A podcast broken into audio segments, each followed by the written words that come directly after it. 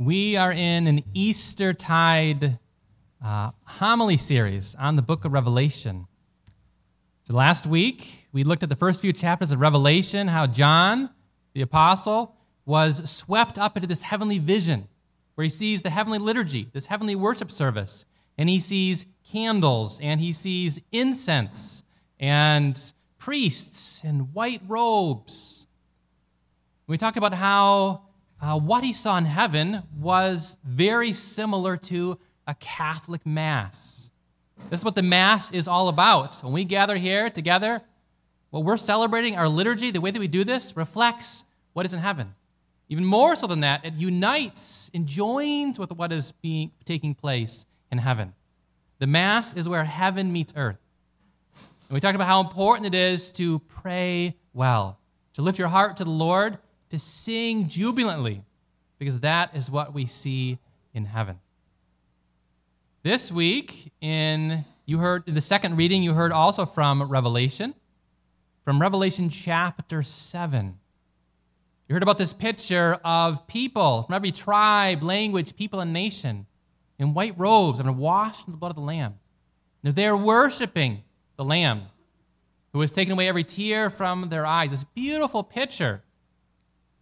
But to understand Revelation chapter 7, to understand this picture, and what is taking place there, we need to take a step back to chapter 6, to the four horsemen of the apocalypse. We hear our Lord describing to John, he's seeing this picture there of these four horsemen that are being unleashed onto the earth to conquer. It's a prediction of what is to come. You see, the book of Revelation was written in the 60s, not the 1960s, the 60s, as in the first century, shortly before the destruction of the temple. And here John is seeing these four horsemen being released. The first is on a white horse, he's given a bow, he's told to conquer. The second is on a red horse, and he's given a sword. He's told to remove peace from the earth. The third is on a black horse, he's given a scale and told to increase inflation. The fourth is on the sickly, pale green colored horse and told to unleash famine and pestilence on the earth. And they're sent forth. Well, what is happening? What's going on here? This is a prophecy to the Christian community of what is to come, of the destruction of the temple, the Jewish world as they knew it, because the temple really was indeed their world. It was, the temple symbolizes the world, it's a microcosm of the world. And what, and what it is, their, their whole world is about to be destroyed. And sure enough, that's exactly what took place. According to first century historian Josephus, Flavius Josephus, just before the siege on Jerusalem, there was seen in the clouds horsemen and soldiers. And then it happened. Jerusalem was destroyed, the temple was destroyed. General Titus, Titus, Roman emperor, came in, crucified thousands of people, destroyed the temple, and it was just as had been foretold to John. Peace was removed from the earth. There was civil unrest, tremendous civil unrest with in Palestine, with Romans against Jews, against Syrians. The commotion, the uproar was so great that historians at the time were surprised that the entirety of Rome did not collapse. It was not a good time to be living. Inflation skyrocketed, there was famine, there was pestilence, there was sedition. It was just as our Lord had predicted in the revelation that he gave to John. And this wasn't the first time that he predicted this. He had said this previous while he was here on earth. He said that the end of the world, the Jewish world, the world as they knew it, would come within a generation. And that's exactly what happened. The temple was destroyed. The Jewish world, as they knew it, was no more the siege of Jerusalem, everything changed in the year 70. This is the unleashing of the four uh, men of the apocalypse, the horsemen of the apocalypse. And it took place just as was predicted. So this sets us up for chapter 7. This gathering, you have all these people in robes worshiping the Lamb. What, what's going on here? Why, was the temple destroyed? And, and why are all these people gathered worshiping in this heavenly liturgy? What's, take, what's, what's all this about? We have to answer why is the temple destroyed? We'll be able to answer the second question about why those were gathered in the, in the Holy Liturgy. Why this temple is a great and amazing temple. And it was, it was taken down to the ground. Why is this? Well, the people of God, the Jewish people, had a mission to accomplish. The Israelite nation was to be a light on the hill for all peoples, to draw them to the one true God, to the fullness of the faith. And this was beginning to happen. We especially see this under King Solomon. He had built this grand temple, and as part of this temple building project, he had placed around the temple what's known as the court of the Gentiles. Now, building projects are expensive, and Solomon didn't spare any cost, including this courtyard for the Gentiles. This courtyard for people who were not part of God's people, who were not Israelites. He invested uh, in today's, what probably would have been millions of dollars into this place for non Israelite people. It's commanded by God to do this. This is a place where non Israelites could come and they could pray, they could learn about the one true God, and be drawn to the one true faith. And this was starting to happen. We read in the scripture about the Queen of Sheba coming and talking to Solomon, and others coming, being drawn to this, being drawn to King Solomon, to the son of David, and to this faith, and asking questions and wanting to learn.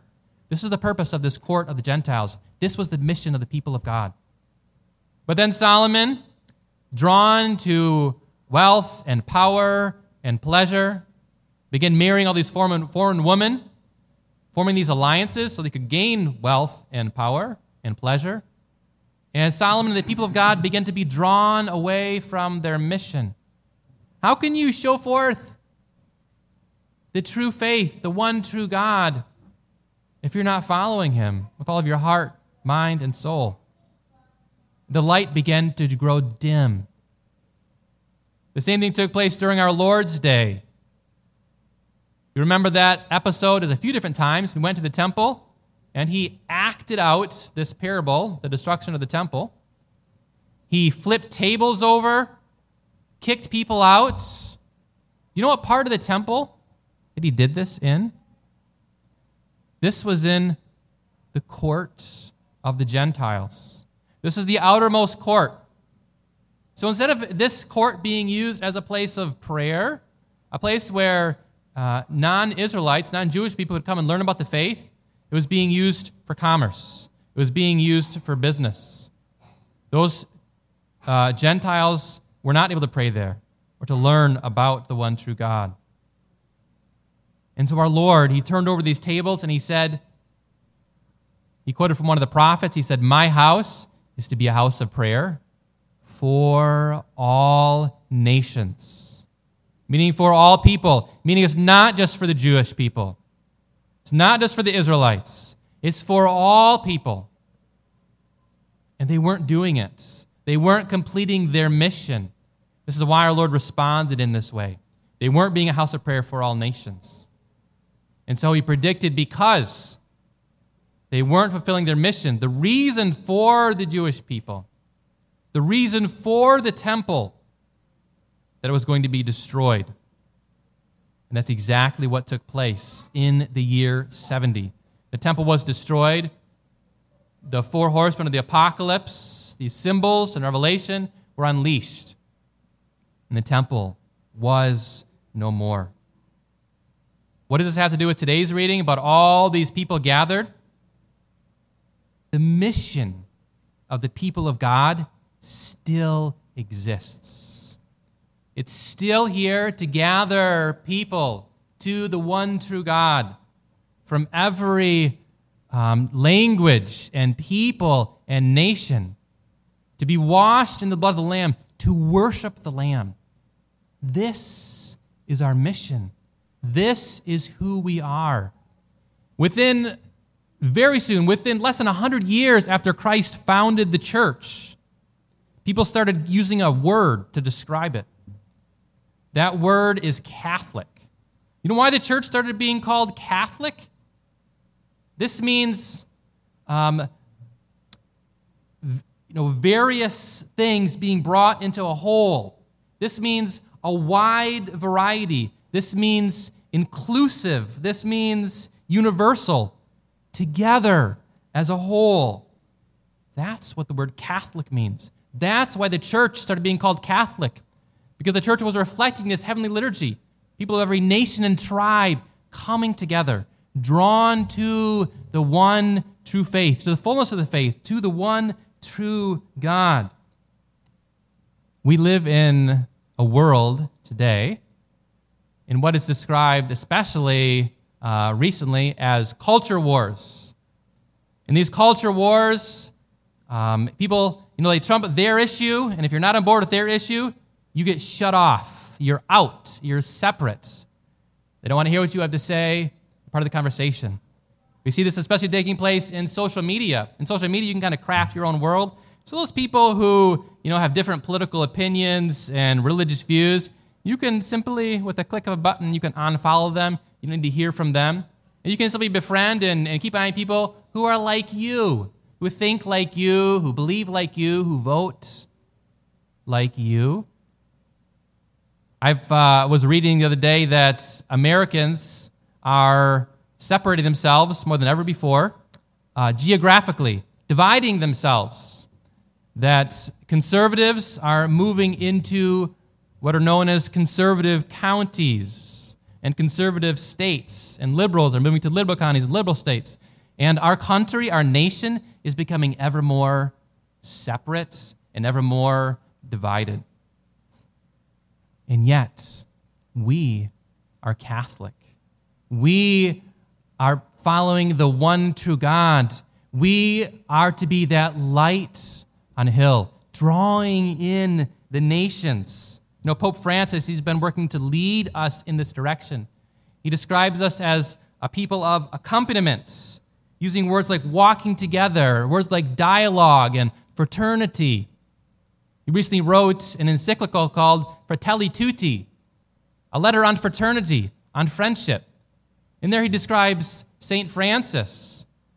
Uh, during a time of, of, of great division, you think that relations between Christians and Muslims are bad right now?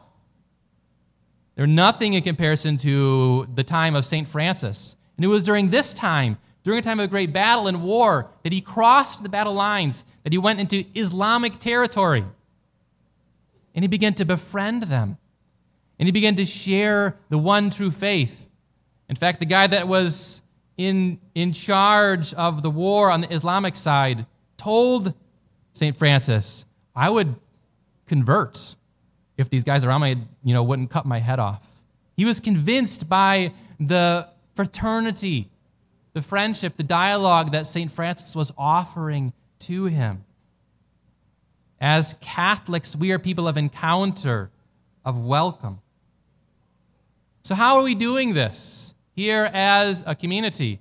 How are we doing this here at St. James? What does our court of the Gentiles look like? How are we welcoming people who are not Catholic? How are we welcoming people outside the church, non believers? How are we uh, dialoguing with them, encountering them, befriending them? What does this look like in your own life? Scripture says that you are a temple of the Holy Spirit. What does your court of the Gentiles look like? Are you inviting those who believe differently than you into your home, eating with them? Are you being hospitable and welcoming and befriending them? What, how, how can you live out this mission of having a court of the Gentiles in your own life, of being welcoming and hospitable? Being a light on a hit the hill Maybe you just simply need to be hospitable to our Lord, inviting Him to come into your life and to flip over some tables, to clean up some things, and make some room for some Gentiles, to make some room for some non believers in your life. The people of God are those that are gathered together before the Lamb of every tribe and people and nation and language.